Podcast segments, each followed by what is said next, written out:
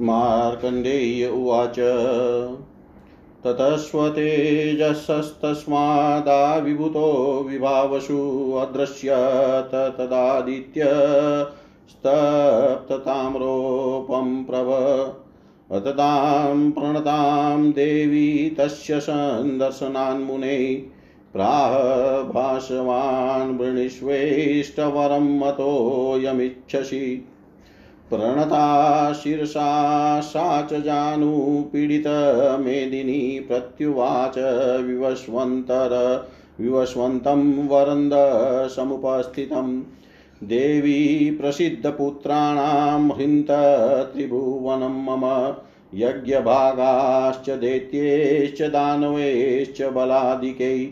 तन्निमितं प्रसादं त्वं कुरुष्व गोपते अंशेन तेषां भ्रातृत्वङ्गत्वानाशयति द्रिपुनः।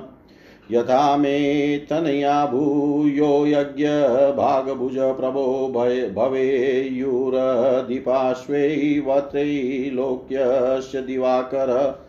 तथानुकम्पां पुत्राणां सुप्रसन्नो रवे मम। कुरु प्रपन्नातिहरस्थितिकर्ता त्वमुच्यसे।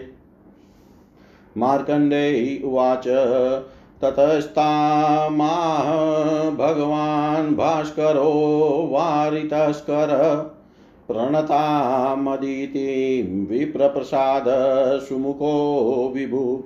सहस्रांशेन ते गर्भे शम्भूयाहं शेषत त्वत्पुत्रशत्रुनदिते नाशयाम्याशु निवृत इत्युक्त्वा भगवान् भाषवानन्तर्धानमुपागमत् निवृता सापि तपस सन्तृप्तखिलवाञ्छिता ततो रश्मिसहस्रा तु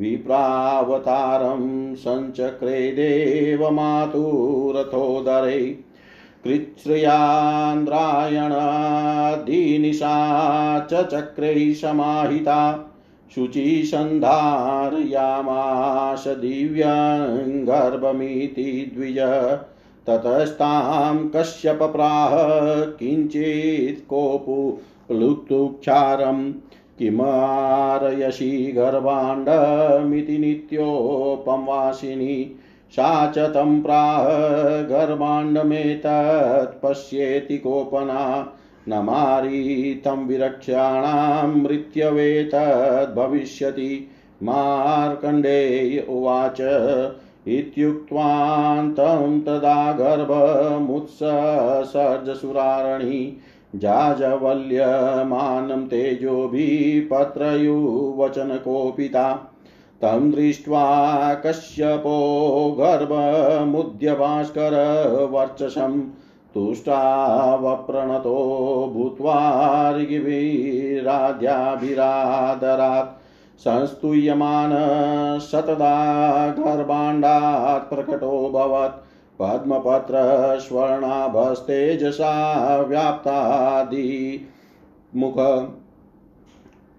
अथानन्तरिक्षादाभास्य कश्यपं मुनिषत्तमं शतोऽयमेघगम्भीरवागुवाचा सा शरीरिणी मारितं ते यतः प्रोक्तमेतदण्डं त्वया मुने तस्मान्मुनिसुतस्तेऽयं मार्तण्डाख्यो भविष्यति?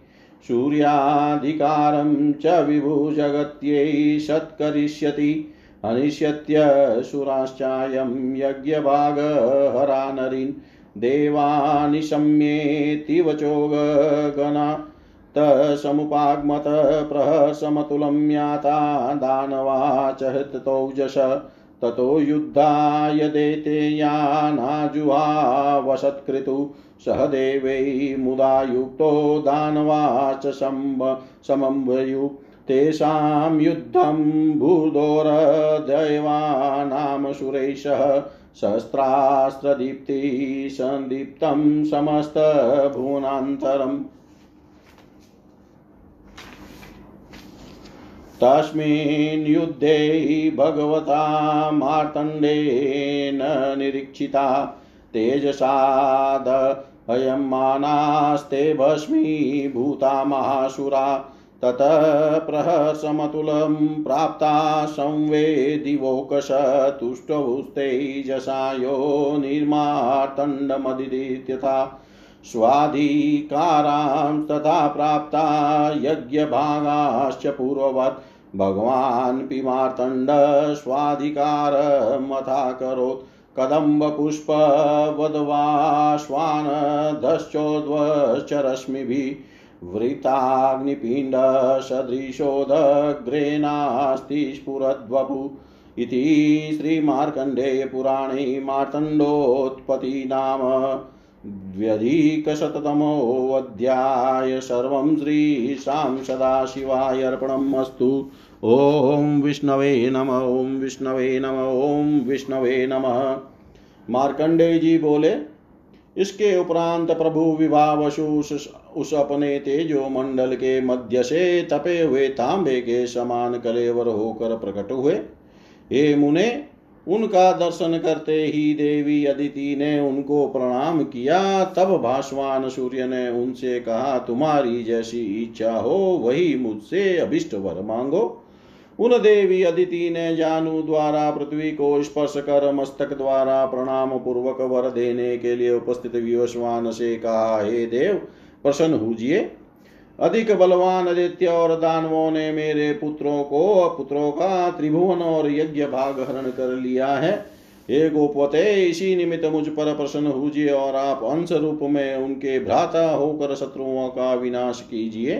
हे प्रभो दिवाकर, जिस प्रकार मेरे पुत्र फिर यज्ञ भाग भोजन में अधिकारी और त्रैलोक्य के अधिपति हो, हे रवे, मेरे प्रति प्रसन्न होकर मेरे पुत्रों पर पर उसी प्रकार कृपा प्रकाश कीजिए, हे दुखियों के भयहारिण, तुमको लोक स्थिति पालन करता कहते हैं। मार्कंडे जी बोले, हे विप्र, तदंतर।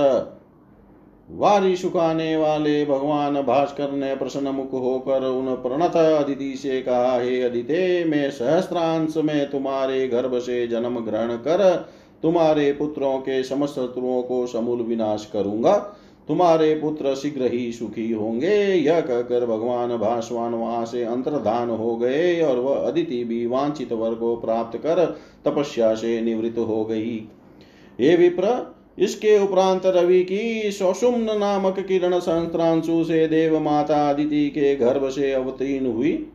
हे द्विज, यह वह अदिति सावधान होकर कृच्छ चांद्रायाणी व्रतानुष्ठान पूर्वक पवित्रता से दिव्य गर्भ धारण करने लगी। तब कश्यप जी ने उससे कुछ एक कोप युक्त वचन द्वारा कहा, तू नित्य उपवासी होकर क्या इस गर्भस्थ अंडा को मारित अर्थात नष्ट करेगी? अदिति ने उनसे कहा, हे क्रुद स्वभाव, यह जो गर्भांड देखते हो, इसको मारती नहीं हूँ। यह शत्रुओं के विनाश का कारण होगा। मार्कंडे जी बोले, यह कहकर सुर माता दीदी ने पति के वचन द्वारा क्रोधित होकर तेज से जाजवल्यमान उस गर्भ को परित्याग किया।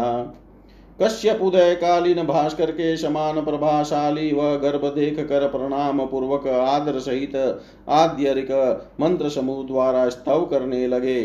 तत तब उनके द्वारा स्तुति को प्राप्त हो, भास्कर तेज द्वारा दिशाओं के मुख व्याप्त करते हुए पद्म पत्र के समान वर्ण युक्त हो, गर्भांड से बाहर निकले।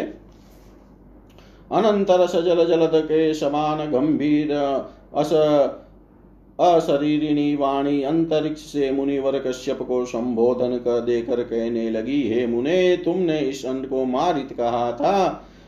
इस कारण तुम्हारे पुत्र का नाम मार्तंड होगा। यह विभु जगत में सूर्य का कार्य करेंगे और यज्ञ भाग हारी देव शत्रु असुरों को यही विनाश करेंगे। देवतागण उक्त वचन श्रवण पूर्वक अतुल हर्ष को प्राप्त हो आकाश से आए और दानव गण तेजहीन हो गए। तदंतर देवताओं के सहित सत्क्रतु इंद्र ने युद्ध के लिए दैत्यों को बुलाया। तब दानव गण प्रश्नचित होकर आए। तीस काल असुरों के सहित देवताओं का घोर युद्ध होने लगा और संपूर्ण भुवनांतर देवता और असुरों के अस्त्र शस्त्रों की दीप्ति से सम्यक प्रकाश से दीप्तिमान हो गया।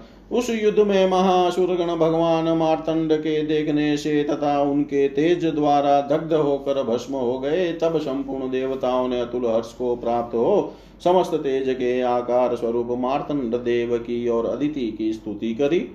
देवता पूर्वत पूर्ववत अपने अधिकार और यज्ञ भाग को प्राप्त हुए और भगवान मार्तंड भी इस स्वीय अधिकारानुरूप सूर्य का कार्य करने लगे। वह कदम पुष्पवत नीचे और ऊपर में किरणों के द्वारा दीप्तशाली होकर गोलाकार अग्निपिंड के सम दिखाई देने लगे और अधिक स्पूर्णा से रहित शरीर धारण किया। ॐ पूर्णमद पूर्णमिदं पूर्णात् पूर्णमुदच्यते पूर्णस्य पूर्णमादाय पूर्णमेवावशिष्यते। ॐ शान्ति शान्ति शान्ति।